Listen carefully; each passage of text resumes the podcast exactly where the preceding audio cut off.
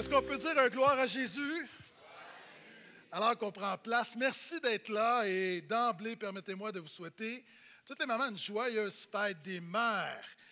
Et j'ai une bonne nouvelle, après plusieurs années de prières, d'attente, de larmes, hier, l'épouse de pasteur Ralph Karen a donné naissance à la petite Kanya Grace. Merci Seigneur pour ça. Et ce matin, évidemment, je veux m'adresser à toutes les femmes. Et vous savez, quand on dit « Bonne fête des mères », je n'aurais jamais cru qu'un jour, ça serait polémique. Ça fait 25 ans que je suis pasteur et la fête des mères, ça a toujours été comme le dimanche le plus consensuel de l'année. Tu ne peux pas être fâché contre des mamans. Des mamans, ça fait des tartes aux pommes, ça sent bon, c'est gentil. Donc, permettez que, alors qu'on a cette semaine, on a vu qu'il y a tout un débat sur la fête des parents. Puis bon, on a dit que c'est un cas isolé, mais... ça vient, c'est une grosse vague en Europe. Et on veut de plus en plus dissocier la maternité de la fonction biologique. Hein, vous savez, peut-être vous avez vu l'émission, techniquement, on ne doit plus dire une mère porteuse, on doit dire une femme porteuse, parce qu'on va dire cette femme-là ne veut pas nécessairement être mère. Et idéalement, une personne porteuse, parce que ça se pourrait que cette personne ne se considère pas comme une femme. Je vais être très simple ce matin. Joyeuse fête des mères. Okay? Juste très simplement. Et au portail, on veut célébrer les mamans parce que nos mères imparfaites, toutes nos mères sont imparfaites, nous ont quand même appris des leçons spirituelles. Ma mère n'était pas chrétienne, mais ma mère m'a appris l'importance de la prière. Hein? Lorsqu'elle m'avait acheté un nouveau vêtement et je l'ai sali, elle m'a dit « T'es mieux de prier pour que ça parte. » Nos mères nous ont appris l'identité. « Hey, t'es pas né dans une porcherie. » Nos mères nous ont appris notre nature pécheresse. T'es pareil comme ton père. Elles nous ont appris la croissance. Mange tes légumes si tu veux grandir. Elles nous ont appris la vision. Fais pas tes yeux croches, tu vas rester comme ça. Est-ce que je suis seul dont la mère disait ça? Elles nous ont appris la pureté. Bouge pas, je vais nettoyer ton visage avec de la salive. Ou continue de parler comme ça, je vais nettoyer ta bouche avec du savon. Nos mères nous ont appris l'espérance. Hein? Nos mères nous disaient « J'espère que tes enfants vont être comme toi parce que là, tu vas me comprendre. » Ils nous ont appris l'anticipation, l'expectative. Attends que ton père revienne. Et finalement, elles nous ont appris la foi, elles nous ont appris l'importance de croire. Lorsque nos mères nous disaient « Nettoie ta chambre, range ta chambre », on disait « Non, je ne veux pas », qu'est-ce que nos mères disaient? « Crois-moi que tu vas ranger ta chambre. » Donc, pour toutes ces raisons, on veut s'arrêter, on veut célébrer les mamans et on continue, on s'est laissé la semaine dernière. Nous sommes dans la première épître de Pierre. Donc, c'est l'apôtre Pierre, le fameux apôtre Pierre qui a suivi Jésus. Cette série se nomme « Voyageurs et étrangers ». C'est une expression qu'on retrouve dans la lettre de Pierre. Puis en fait, ce que Pierre veut démontrer, c'est que le christianisme est différent. Est-ce qu'il y a des gens qui croient que Jésus fait la différence dans ta vie? Donc, le christianisme n'est pas une religion morte. Le christianisme fait la différence dans nos vies et fait en sorte que les chrétiens devraient faire la différence autour d'eux. Et suivre Jésus, ça fait la différence dans les défis du quotidien. Amen. Et le titre de la prédication, c'est « Des femmes différentes ». Maintenant, notamment si tu nous visites à chaque semaine, il y a plusieurs personnes qui nous visitent, le texte de ce matin est probablement un des textes les plus contre-culturels que j'ai prêché dans les derniers mois. Pourquoi? Parce qu'on met nos lunettes de 2023 pour comprendre un texte qui date de 2000 ans. Maintenant, tu dois comprendre que la Bible, la parole de Dieu, enseigne des vérités universelles qui sont vraies pour tout le monde, partout, tout le temps. Mais ces vérités sont incarnées dans un contexte culturel, donc il y a un contexte particulier. Et souvent de fois, on passe à côté de la vérité de la parole de Dieu parce que on ne saisit pas les codes culturels. C'est comme, par exemple, un Africain qui tombe sur le site de RDS, le site de sport, et il voit la manchette « Les Canadiens massacrent les pingouins ». Notre ami africain qui ne connaît rien au hockey va dire « Mais les gens du Canada sont des barbares. Pourquoi est-ce qu'ils massacrent les beaux petits pingouins? » En fait, il n'a pas compris la référence culturelle, c'est qu'on parle de hockey, on parle du Canadien de Montréal, on parle d'une victoire éclatante contre les Pingouins de Pittsburgh. De la même manière, il y a des mots que tu vas entendre dans quelques secondes, ça se peut que tu réagisses. Reste avec moi. Reste avec moi. Donne-moi l'occasion de juste te faire en sorte que tu puisses saisir ce que les premiers destinataires ont compris. Et ce matin, je te le promets, c'est satisfaction garantie ou argent remis, même si tu n'as pas payé. Donc, sans plus tarder, 1 Pierre 3, le verset 1 à 7. Et pour les gens du portail qui, maintenant, ça fait quelques semaines qu'on est dans Pierre, donc on continue, hein? Ce n'est pas un texte qui tombe du ciel, donc on a déjà un contexte, mais particulièrement pour nos amis qui arrivent ce matin, oh, il y a des mots là-dedans que tu vas dire, mais qu'est-ce que ça veut dire? Et je te promets que ça veut dire le contraire de ce que tu penses. Reste avec moi. Voici ce que dit la parole de Dieu. Vous de même, femmes, soyez à votre mari. Une petite toux que c'est... Vous de même, femmes, soyez soumises chacune à votre mari. Restez avec moi. Je vois des femmes en arrière qui sont en train de se lever. Restez avec moi. C'est pas ce que tu penses. Afin que même si quelques-uns n'obéissent pas à la parole, ils soient gagnés sans parole par la conduite de leur femme, en voyant votre conduite pure et respectueuse. N'ayez pas pour parure ce qui est extérieur. Cheveux tressés. Si tu as des cheveux tressés, bienvenue au portail, reste ici ce matin, ça ne s'adresse pas à toi. Ornement d'or, gardez vos bijoux, ça va. Manteau élégant. L'important, c'est la parure cachée du cœur, la parure personnelle, inaltérable d'un esprit doux et tranquille. Voilà qui est d'un grand prix devant Dieu. Ainsi se paraient autrefois les saintes femmes qui espéraient en Dieu, soumises à leur mari. Telle Sarah qui obéissait, là l'apôtre Pierre ne m'aide pas ce matin, mais vous allez voir, reste avec moi. Telle Sarah qui obéissait à Abraham et l'appelait son Seigneur. Moi, j'essaie de faire ça avec ma femme, ça ne marche pas. On va y revenir. C'est d'elle que vous êtes devenus les descendantes si vous faites le bien sans vous laisser troubler par aucune crainte. Vous de même, Marie, donc les hommes, une parole de Dieu pour vous ce matin. Vivez chacun avec votre femme en reconnaissant que les femmes sont des êtres plus faibles. Là aussi, okay, donne-moi une demi-heure. Juste une demi-heure, ça va bien aller. Okay? Honorez-les comme co-héritières de la grâce de la vie afin que rien ne fasse obstacle à vos prières. OK. Le premier prérequis pour interpréter la Bible, c'est qu'on interprète la Bible par la Bible. OK? Ça s'appelle l'analogie de la foi. Maintenant, si tu connais la Bible, OK, moi je l'ai lue des dizaines de fois, je l'ai étudiée, je l'enseigne. Quand tu lis la Bible et tu comprends la Bible, tu sais que la Bible n'est pas un livre misogyne. Souvent, ceux qui ne l'ont pas lu vont dire qu'elle est misogyne. Mais quand tu vois la Bible, ça commence, Dieu va créer l'homme et la femme. Les deux sont égaux en dignité et en valeur. OK? Ils ne sont pas créés, Dieu n'a pas créé un supérieur et un inférieur. Quand tu vois Jésus, les premières mandatées pour prêcher la résurrection, ce n'est pas une gang de barbus avec des tatous, c'est des femmes. C'est les femmes qui sont les premières prédicatrices de la résurrection. Quand tu regardes dans Galates, ça dit que les hommes et les femmes ont un même accès au salut. Il n'y a plus ni homme ni femme en Jésus. Nous sommes tous un, ça ne veut pas dire que notre genre disparaît. Hein? Nous sommes complémentaristes, une complémentarité homme-femme. Ce que ça dit, c'est qu'il n'y a pas, encore une fois, un supérieur et la femme un inférieur. La Bible n'enseigne ça nulle part. Et d'ailleurs, juste le fait que l'apôtre Pierre s'adresse aux femmes, pour nous, c'est choquant aujourd'hui avec nos yeux de 2023, mais à l'époque, les gens étaient choqués parce que c'était dans la culture, les philosophes avaient ce qu'on appelle des codes domestiques où on s'adressait à ceux qui avaient du pouvoir. Et la Bible fait l'inverse, elle commence toujours avec ceux qui étaient méprisés à l'époque pour justement les valoriser. Donc, il y a un renversement ici qui prend place et l'apôtre Pierre, à l'époque, c'était mal vu de s'adresser aux femmes. Et non seulement il fait en 6 versets. Donc, première chose pour bien comprendre, nous ne partons pas avec le point que la Bible elle est misogyne. Donc, ça veut dire que peut-être que le problème, c'est notre compréhension et ce n'est pas ce que la Bible dit. Pourquoi? Bernard Warner, écrivain français qui a écrit « Les Fourmis », hein, un roman qui est un très bon roman que j'ai lu, dit la chose suivante. Entre ce que je pense, ce que je veux dire et ce que je crois dire, ce que je dis, ce que vous avez envie d'entendre et ce que vous croyez comprendre, ce que vous entendez, ce que vous avez envie de comprendre, ce que vous croyez comprendre, ce que vous comprenez, il y a 10 possibilités de ne pas se comprendre. Donc, il y a beaucoup de possibilités de ne pas comprendre la parole de Dieu. Donc, mais simplement, en prenant le temps et en regardant ce que les premiers destinataires ont compris, on voit qu'il y a des vérités universelles là-dedans. Donc, sans plus tarder, j'aimerais parler, et ce texte parle de la femme qui suit Jésus. Et cette femme-là, aux femmes qui suivent Jésus, tu peux faire la différence autour de toi et ça fait la différence autour de toi. Quelqu'un dit, les chrétiennes sont comme une poche de thé. C'est un compliment, restez avec moi.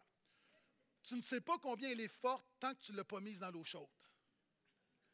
La chrétienne, par la grâce de Dieu dans sa vie, par le Saint-Esprit, là où Dieu te place, alors que tu vis l'eau chaude à la maison, au travail, un petit peu partout, tu as la capacité de dégager quelque chose, de changer l'atmosphère, d'avoir une influence spirituelle parce que Jésus est avec toi. Donc, sans plus tarder, ce qu'on voit, la première chose, 10 éléments de la femme qui suit Jésus. La première chose que la Bible enseigne, c'est que la femme qui suit Jésus est une guerrière. Puis là, il y a du monde qui sont perspicaces, vont dire « hop, hop, hop, hop, hop, hop ». Comment tu parles de « soyez soumises » à vos maris à « guerrière ». Il me semble que c'est « wow », il y a quelque chose de très, très large. Le problème, c'est que le mot « soumission », dans notre culture, on ne comprend pas ce qu'on comprenait, ce que ça voulait dire à l'époque. La Bible ne parle pas de passivité. La Bible ne parle pas d'infériorité. La Bible ne parle pas de résignation. La Bible ne parle pas d'abus. La Bible ne parle pas d'exploitation. Tu as besoin de lire la Bible pour réaliser que ce n'est jamais le cas.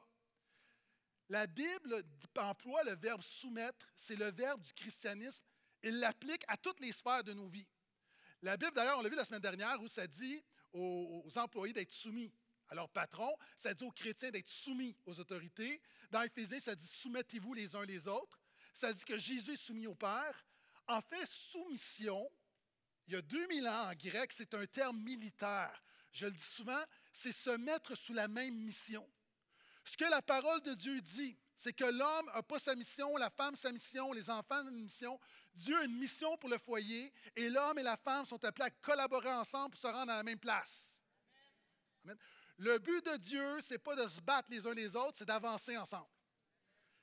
Et on dit, oui, mais pourquoi dans ce cas-là, la soumission, puis je rappelle que la Bible dit même aux hommes de se soumettre, tout le monde se soumet, et ce n'est pas toutes les femmes à tous les hommes. Là. On parle dans le contexte du couple, de réaliser, quand tu te maries, tu réalises qu'on a une mission conjointe.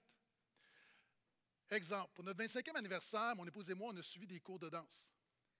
Maintenant, quand tu suis des cours de danse, l'homme a un rôle, puis la femme a un rôle. OK? C'est pas à un moment donné, moi, je le fais comme dans Dirty Dancing, vous savez? Moi, j'ai dit à ma femme, on est dans des temps nouveaux, donc c'est toi qui vas m'attraper. Ça ne marche pas de même, OK? Ça marche pas de même. En fait, mon rôle, on m'a dit, toi c'est que tu dois mener, OK? Tu dois avoir un leadership. Et le but de ton leadership, c'est de bien faire paraître ta femme. Est-ce que vous avez besoin de l'application? Le but du leadership de l'homme dans la Bible, c'est toujours de bien faire paraître sa femme, de l'assurer, de la rassurer, jamais de l'écraser, jamais, jamais, jamais, jamais, jamais. Donc, la première chose, c'est un terme guerrier. Deuxième chose, on voit que la femme qui suit Jésus est une gagneuse d'âme. Dans l'Église de l'apôtre Pierre, il y a plusieurs femmes qui reçoivent Jésus, leur vie est transformée. Elles sont mariées avec des hommes qui ne sont pas à la foi. Et là, il parle à des femmes chrétiennes qui ont un mari non chrétien à la maison. Et regarde ce que l'apôtre va dire. « Vous de même, soyez soumises à votre mari, afin que même si quelques-uns n'obéissent pas à la parole, ils soient gagnés sans parole par la conduite de leur femme, en voyant votre conduite pure et respectueuse devant Dieu, évidemment. Pure et respectueuse devant Dieu. » La Bible dit que si tu es un chrétien dans ton foyer, Dieu veut se servir de toi pour impacter ton foyer. Ici, la femme, la question, c'est que tu as un mari qui ne sert pas Jésus, ne perds pas espoir que le Seigneur veut se servir de toi pour impacter ton mari. Et si vous avez un peu d'expérience, vous savez qu'à un moment donné, que peut-être que tu peux donner les 4 lois spirituelles, peut-être que tu peux donner des versets bibliques. Il vient un moment donné où ça ne passe pas. Et ce que la parole de Dieu dit, c'est que souvent de fois, notre comportement parle plus fort que nos paroles. Donc, si tu es une disciple de Jésus dans la maison, ça a plus d'impact quelquefois que de dire différentes choses. Exemple, vous connaissez la reine Victoria? Donc, la reine Victoria, au 19e siècle, une chicane avec son mari. Et son mari s'en va dans ses quartiers. Et elle part après. Ça, c'est la reine, là. Et là, lui, elle vient pour ouvrir la porte est verrouillée, donc elle cogne. Il dit, « Oui, c'est qui? » Elle dit, « C'est la reine d'Angleterre! »« Oui, c'est qui? » « Je t'ordonne d'ouvrir la porte, c'est ta reine qui parle. » Déjà, on sait que ça ne marche pas. Si tu es marié depuis 6 mois, là, même pas, depuis 3 jours, tu sais que ça ne marche pas, OK? C'est qui? C'est ta femme.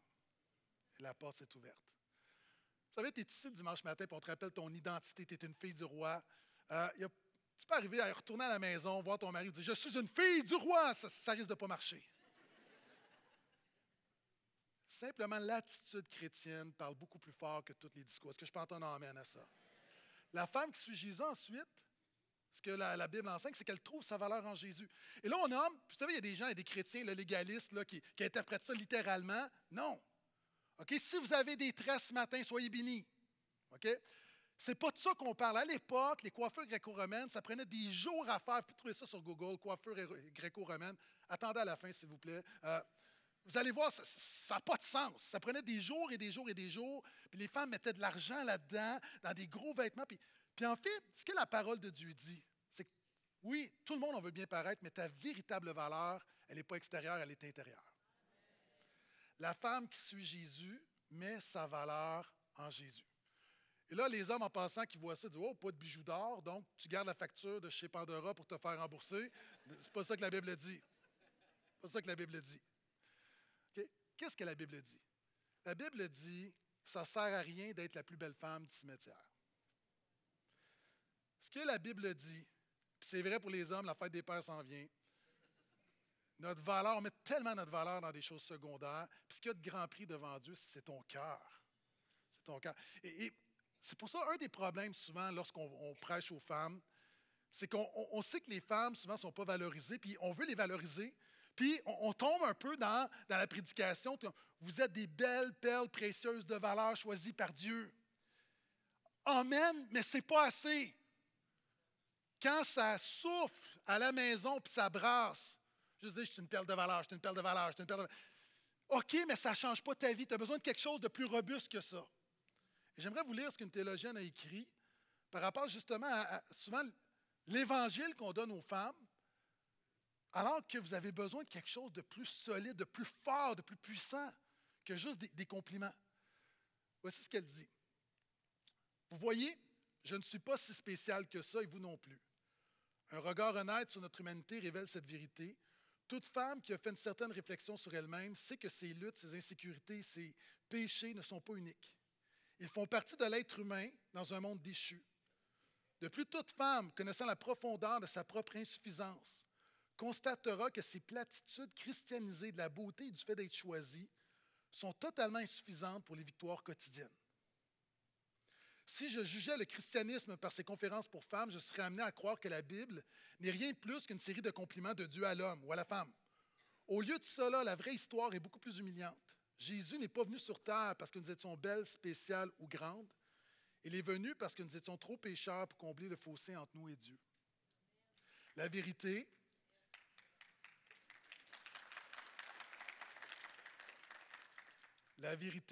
est que je ne suis ni belle, ni spéciale, ni unique. Je suis né dans le péché, enclin à la rébellion.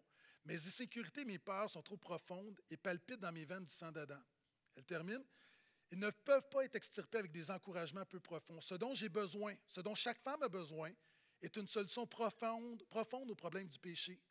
L'insécurité n'est pas le problème.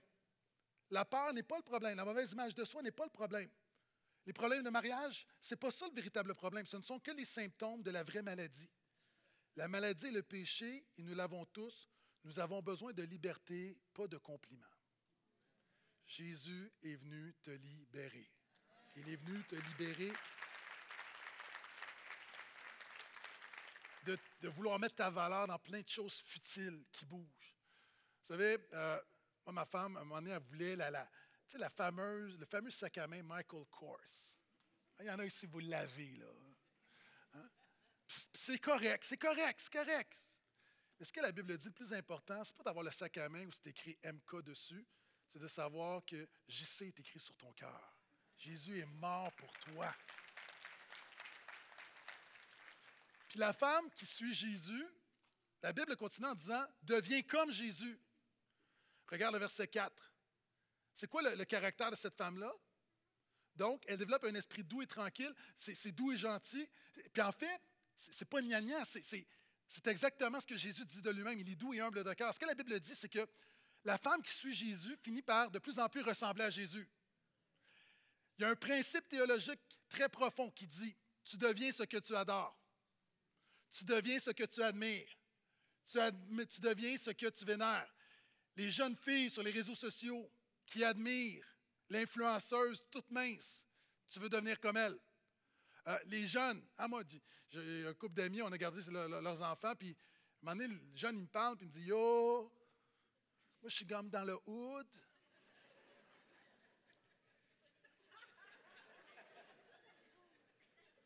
de quoi tu parles? Là, c'est comme, hey, moi, j'ai grandi à Montréal-Nord, puis je parle pas comme ça, là.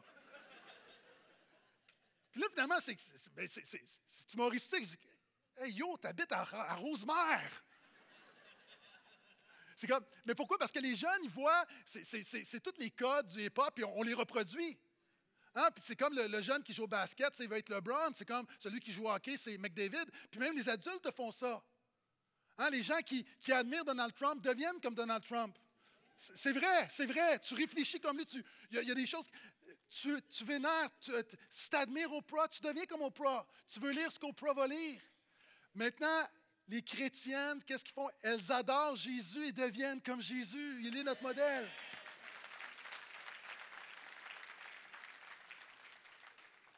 Et la suite, tu vas voir un autre texte qui est un passage qui, peut-être les oreilles t'ont frisé, mais quand tu comprends le contexte, wow! Regarde, le verset 5. Ainsi se paraient autrefois les saintes femmes qui espéraient en Dieu, soumises à leur mari, telle Sarah qui obéissait. Le mot obéir est mal traduit. On pourrait dire, bien pas mal traduit, on pourrait dire écouter. Parce qu'on peut penser comme un chien obéi, un enfant obéi. C'est pas dans ce sens-là que la Bible parle. Donc, c'est comme, il y a quelque chose d'autre. C'est comme, il y a réciprocité. Je continue. Telle Sarah qui obéissait à Abraham et l'appelait son Seigneur. C'est d'elle que vous êtes devenus les descendantes. Si vous faites le bien sans vous laisser troubler par aucune crainte. La femme qui suit Jésus espère en Dieu. La clé du texte, j'espère que tu l'as vu. Verset 5. Ainsi se paraient autrefois les saintes femmes qui espéraient en Dieu. Et là, ça nous aide à comprendre, cette clé-là nous aide à comprendre ce que la Bible nous dit. Sarah qui appelle Abraham son Seigneur. Okay? Il y a un texte biblique où tu as ça. C'est Genèse 18:12, puis elle ne lui dit pas mon Seigneur, c'est que lorsqu'elle reçoit la parole de Dieu, je te rappelle que Sarah et Abraham sont âgés, ils ne peuvent pas avoir d'enfants. Maintenant, la parole de Dieu vient disant qu'à pareille date l'année prochaine, tu auras un enfant. Sarah va trouver ça très, très drôle. Elle va rire. Puis elle va dire, comment je pourrais avoir un enfant? Je suis vieille et mon Seigneur aussi est vieux. Dans le contexte de l'époque, Seigneur, c'est le même mot, on peut dire monsieur. Donc, c'est pas comme mon roi, c'est pas comme... En fait, ce qu'elle dit, là, si je contextualise, elle est en train de dire, moi, je suis âgé, puis mon homme aussi est vieux. Et ce qui était intéressant, c'est que Sarah a continué d'espérer en Dieu alors qu'elle était dans un état d'infertilité. Sarah a refusé que son infertilité vienne tuer son mariage. C'est exactement ce qui prend en place. C'est ça, elle espérait en Dieu. Sarah comprenait, encore une fois, que la corde à trois brins dans son mariage, le troisième brin, ce n'est pas un enfant, c'est Jésus. C'est vrai pour plusieurs d'entre nous. À un moment donné, les enfants quittent. Nous, on l'a vécu, les enfants quittent. Et si c'est tes enfants, le troisième brin qui te tient ensemble, tu es dans le trouble. Donc, tu as besoin d'espérer en Dieu que dans toutes les saisons de ta vie, que Dieu renouvelle ton mariage. Est-ce que je peux entendre amen à ça? Donc, il est là. Puis en plus, quand on regarde, on connaît l'histoire d'Abraham. Abraham n'a pas toujours été un bon mari.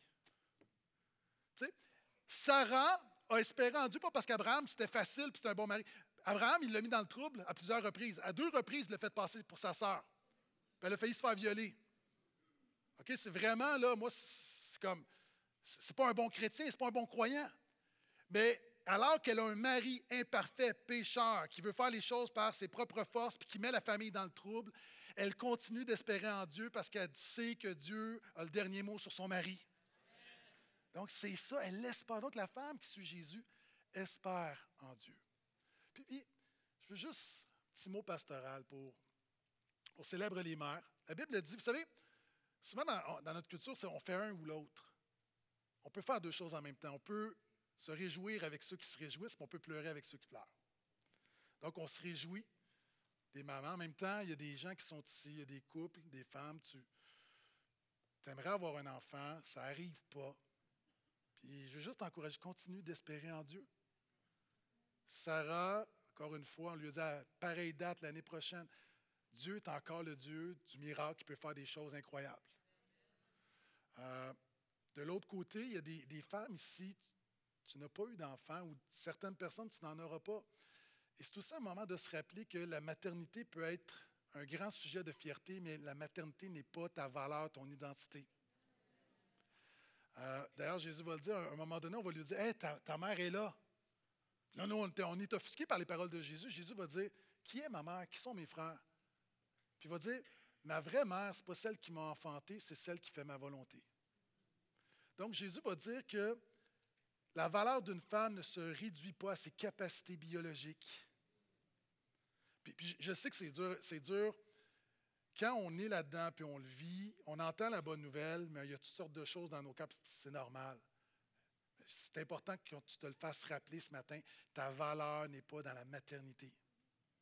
Et pour toutes les autres qui ont des enfants, c'est un rappel de ne pas faire de nos enfants nos idoles. Nos enfants nous donnent beaucoup de joie, tout ça, mais si ton bonheur dépend de tes enfants, tu dépends de quelque chose qui peut disparaître et qui peut passer. Tu as besoin que ton bonheur dépende de quelque chose d'inaltérable, puis ça, c'est Jésus. Amen. Alléluia. Puis il y en a d'autres. Fête des mères, c'est un moment difficile parce que, soyons honnêtes, il y a des gens, on a eu des mauvaises mères. Des gens, tu as eu une mauvaise mère. Puis c'est un moment de se rappeler que, justement, Jésus est venu, pas pour faire la cheerleaders parce que tout va bien, il est venu nous sauver, il est venu nous guérir, nous libérer de ce monde imparfait. Psaume 27 dit « Ton père et ta mère t'abandonnent, l'Éternel te recueillera. » Il y en a d'autres, aujourd'hui, c'est une journée ambivalente. D'un côté, tu te réjouis, de l'autre, tu as peut-être perdu ta maman dans les derniers mois, dans les dernières années. Il y a un être cher qui n'est pas là, qui ne sera pas autour de la table aujourd'hui, puis alors qu'on est réunis autour de la parole de Dieu, c'est un rappel qui viendra un jour où la mort ne sera plus, puis Jésus va essuyer toute larme de nos yeux. Donc, espère en Dieu. Il est fidèle, il est bon, il prend soin de toi. Amen. Et la femme qui suit Jésus est une femme courageuse. Parce que si tu regardes à la fin du verset 6, on a la parole qui dit « Si vous faites le bien sans vous laisser troubler par aucune crainte, c'est ta foi te donne la capacité de passer au travers. La vie, elle est angoissante. » Elle est anxiogène, il y a des difficultés. Mais la femme qui suit Jésus a accès à des ressources surnaturelles que celle qui ne suit pas Jésus n'a pas. Puis il y a une forme de courage où ce qu'on dit, c'est qu'il y a ces femmes qui étaient dans des mauvais mariages, qui étaient dans des difficultés dans leur maison. Puis ce que la parole de Dieu dit, c'est « Vous ne laissez pas troubler. Dieu est à l'œuvre. Dieu marche avec vous. Dieu prend soin de vous. » Et je pense à des femmes qui sont ici, maman monoparentale, qui gère le foyer à bout de bras. Vous savez, quand tu as des enfants, tu réalises que 2 parents, c'est déjà insuffisant. Là. Il me semble qu'on aurait besoin de 7 parents. Puis moi, j'ai beaucoup de compassion parce qu'il y a des gens qui le vivent seuls, donc qui portent ça à bout de bras. Il y en a d'autres, difficultés conjugales, il y a toutes sortes de choses, pression au travail. Puis je veux juste t'encourager ce matin. En fait, que la parole de Dieu t'encourage. Ne te laisse pas troubler par aucune crainte. Jésus a dit... Ne vous troublez pas, ne craignez pas, j'ai vaincu le monde, je suis avec toi.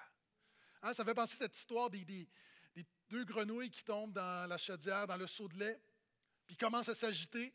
Puis il y en a une, à un moment donné, elle se dit « Ah, je vais mourir, je vais mourir, je vais mourir », puis elle se laisse décourager, puis elle se noie. Puis t'as l'autre grenouille qui a comme espoir que quelque chose va arriver, puis elle se démène. Puis il y a des gens, t'es comme ça, là, tu te démènes dans le lait de sa vie, de cette vie. Puis là, à un moment donné, la grenouille, elle se démène, puis de plus en plus, elle est fatiguée. Puis alors qu'elle se relâche, elle se rend compte que le lait devient de la crème, et la crème est devenue du beurre. Alors que tu t'agites, tu as l'impression que ça t'amène nulle part. Dieu est avec toi, il est en train de faire quelque chose dans ta situation. N'abandonne pas, accroche-toi à Jésus. La femme qui suit Jésus est courageuse. La femme qui suit Jésus ne doit pas être maltraitée. Okay, j'ai un « un « ouais », puis j'ai du monde qui sont…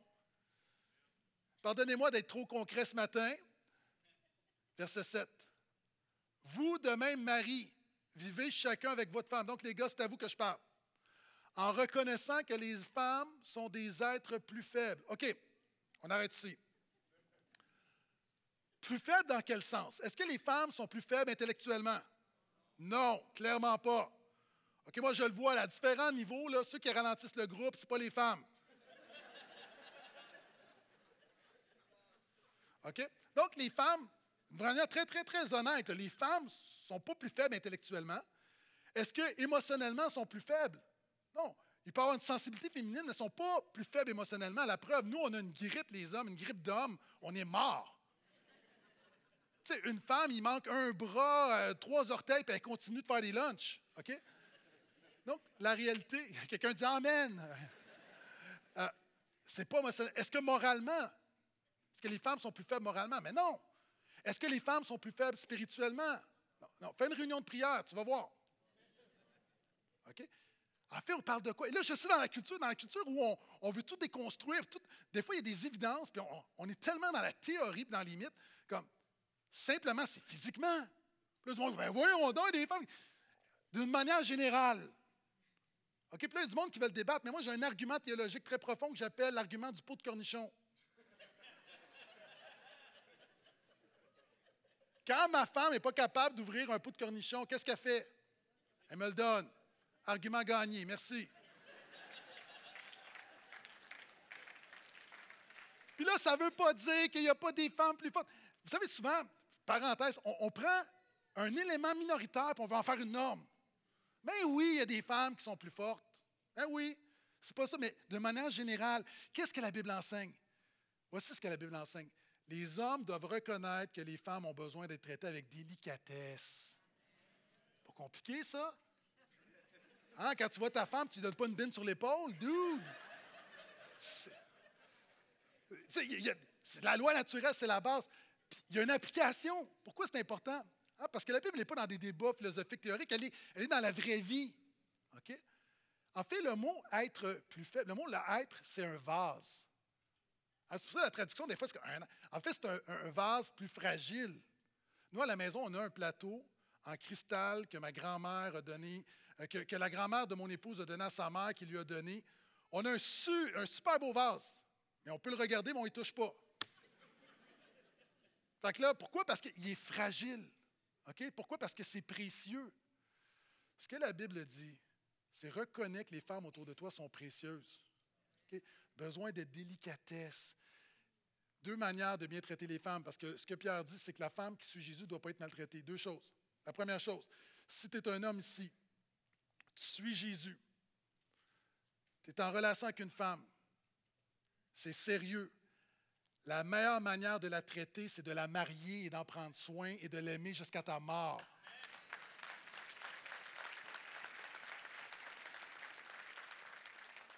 Pardonnez-moi d'être old school, mais encore une fois, c'est la meilleure manière. Et la deuxième chose, pourquoi la Bible parle que les femmes sont des vases plus fragiles?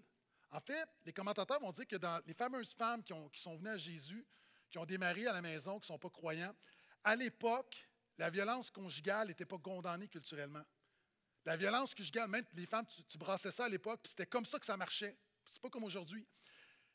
Puis ce que Pierre dit, alors que des hommes qui viennent à Jésus, Pierre est en train de leur dire, puis les commentateurs vont dire, est en train de dire aux hommes, « Hey, toi qui suis Jésus, là, tu ne peux pas être violent avec ta femme. Tu dois prendre soin de ta femme. Un chrétien ne maltraite pas son épouse. Un chrétien ne maltraite pas son épouse. » Messieurs, nous avons une grande responsabilité. La Bible dit « Aimez vos femmes comme Christ aima l'Église. » Dieu a donné le mariage comme illustration de l'œuvre de Jésus envers son Église. À nous, on pense que c'est l'inverse. Non, non. Dans l'éternité passée, Dieu, là, le mariage, il s'est dit, OK, le mariage, ça va donner une illustration de ce que Jésus, de l'amour inconditionnel de Jésus envers son Église. Messieurs, nous avons une grande responsabilité. Je m'adresse à des gens, puis peut-être ça s'adresse à personne, je le dis quand même. Si tu es ici, tu te considères un disciple de Jésus et que tu as des problèmes de colère, de violence, que des fois, et peut-être tu fais des choses physiquement, peu importe. T'arrêtes maintenant, tu te repens et tu vas chercher de l'aide. C'est non négociable. C'est non négociable. C'est pas juste criminel. C'est charnel, c'est satanique. Un chrétien ne fait pas ça. Déjà, on n'est pas parfait, c'est pas facile. Mais tu dis, oui, mais moi, j'ai toujours de la misère avec ma colère. Oui, mais si tu es un chrétien né de nouveau, le fruit de l'esprit, c'est la maîtrise de soi.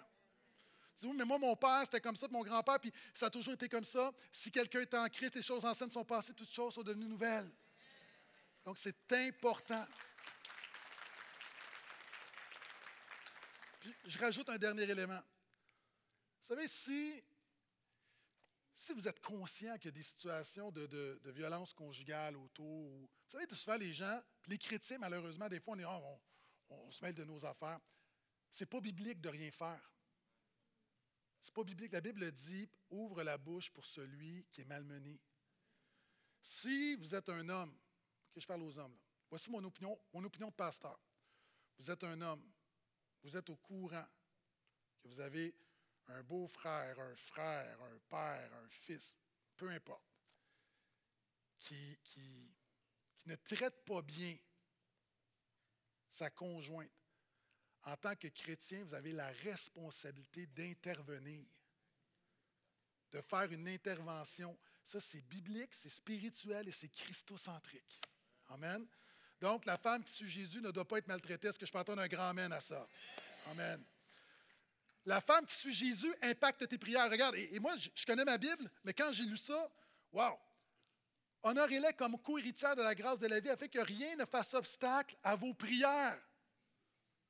La manière que tu traites ta femme a une influence sur ta vie de prière. Dis pas amen, dis aïe aïe. Un jour, il y a un homme qui est en train de prier, puis un ange lui apparaît. Ne cherchez pas ça dans la Bible. Okay? Je le mentionne toujours parce que des gens, des fois, je vais faire la distinction entre ce que la Bible dit et comment je l'illustre.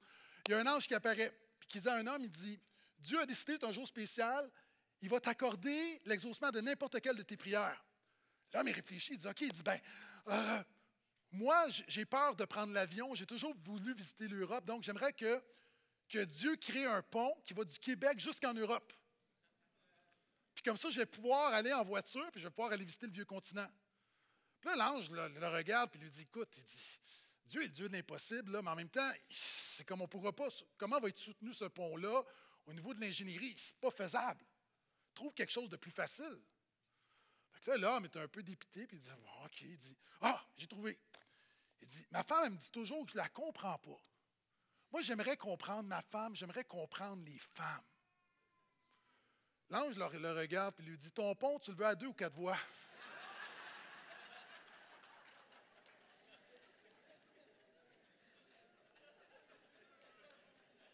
Messieurs, on ne pourra jamais totalement comprendre les femmes, mais tu peux comprendre ce principe spirituel. Tu peux prier pour avoir le gros contrat, tu peux prier pour bien des affaires, mais Dieu ne voit pas ta vie de prière, de ton comportement avec ta femme, ne voit pas ça comme 2 choses différentes. Tout ça est uni. Quand on est un disciple de Jésus, on vit sous la grâce de Dieu, mais on ne peut pas être un hypocrite. Dieu n'honore jamais un homme qui utilise mal son leadership spirituel.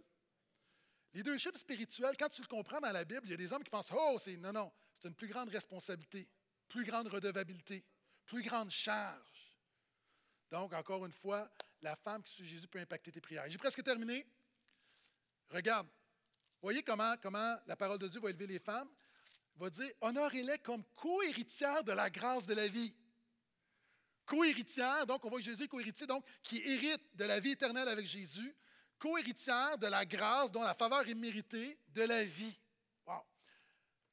Et là, je veux m'adresser à des gens qui sont parmi nous ce matin, peut-être en visite, peut-être que tu n'as jamais fait le pas de foi en Jésus, puis tu es peut-être rentré comme quelqu'un comme ça, mais tu peux devenir un co-héritier de la grâce de la vie.